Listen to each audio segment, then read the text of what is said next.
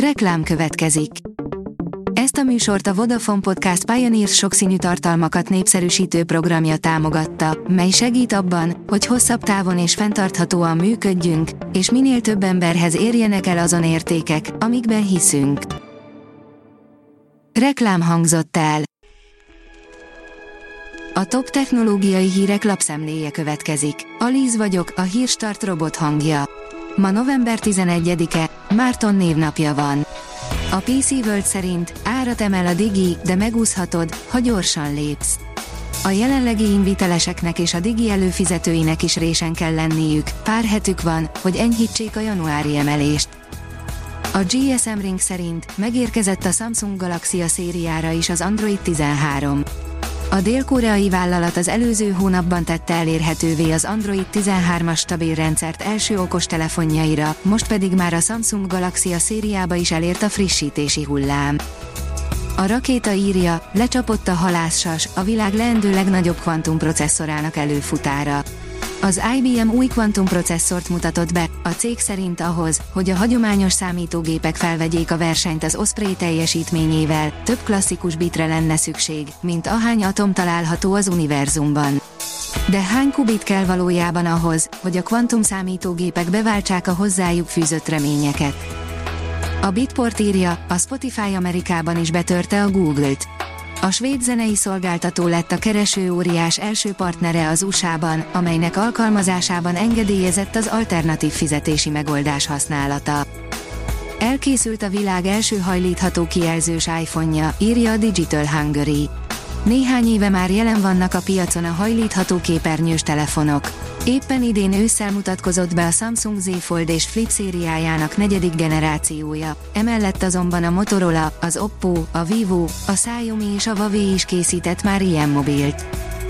Az IT Business írja, Kína betakarítja, majd felhasználja a sebezhetőségeket. A Microsoft azt állítja, hogy Kína kiberbiztonsági támadó képességei javultak egy olyan törvénynek köszönhetően, amely lehetővé tette Peking számára, hogy a be nem jelentett szoftvere sebezhetőségek arzenáját hozza létre. A mínuszos oldalon olvasható, hogy az NMHH zöldmezős frekvencia árverést készít elő. Elektronikus ajánlattétellel értékesíti a Nemzeti Média és Hírközlési Hatóság a 32 GHz frekvenciasávot. Az árverésre jelentkezők ezúttal kizárólag elektronikus úton, egy erre a célra fejlesztett informatikai rendszeren keresztül jelentkezhetnek és nyújthatják be az árajánlatokat egy három órás idősávban. A 444.hu szerint a Bahama-szigeteki hatóságok befagyasztották a válságba került kriptóriás FTX eszközeit. Közben Sam Bankman-Fried kétségbe esetten próbál 6-8 milliárd dollárt összekalapozni birodalma megmentéséhez. A 24.hu írja, Kréta ügy, haladékot adtak a hackerek. A támadók jelezték, a biztonsági rések feltérképezéséhez szükséges exploit közzététele attól függ, sikerül-e a fejlesztőknek kijavítani a rendszer hibáit. A TechWorld írja, Japánban már a használt iPhone a menő. A helyi fizetőeszköz elég rosszul áll a dollárral szemben, az iPhone rajongó japánok többsége így már csak használt Apple mobilt tud venni. Köztudott, hogy a japánok nagy kütyű rajongók, az is, hogy imádják az Apple iPhone-okat.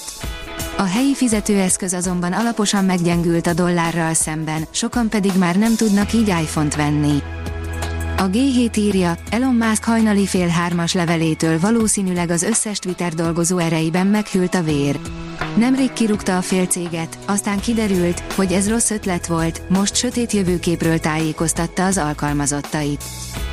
Az autószektor oldalon olvasható, hogy a világ legnépszerűbb autói a mesterséges intelligencia szemével. A hivatalos sajtóközleményeknek az autók forma tervezésére vonatkozó leírásaiból vettek kijelzőket és kifejezéseket, aztán ezeket betáplálták a mesterséges intelligenciával működő képgenerátorokba, hogy megnézzék, hogyan képzeli el ezek alapján az adott modellt a számítógép képzelete. A National Geographic írja, a Challenger űrsikló egy darabjára bukkantak az óceánban. Az űrsikló tragikus balesete 1986. január 28-án következett be, az indítás utáni 73. másodpercben felrobbant az űreszköz. A hírstart tech lapszemléjét hallotta. Ha még több hírt szeretne hallani, kérjük, látogassa meg a podcast.hírstart.hu oldalunkat, vagy keressen minket a Spotify csatornánkon, ahol kérjük, értékelje csatornánkat 5 csillagra. Az elhangzott hírek teljes terjedelemben elérhetőek weboldalunkon is. Köszönjük, hogy minket hallgatott!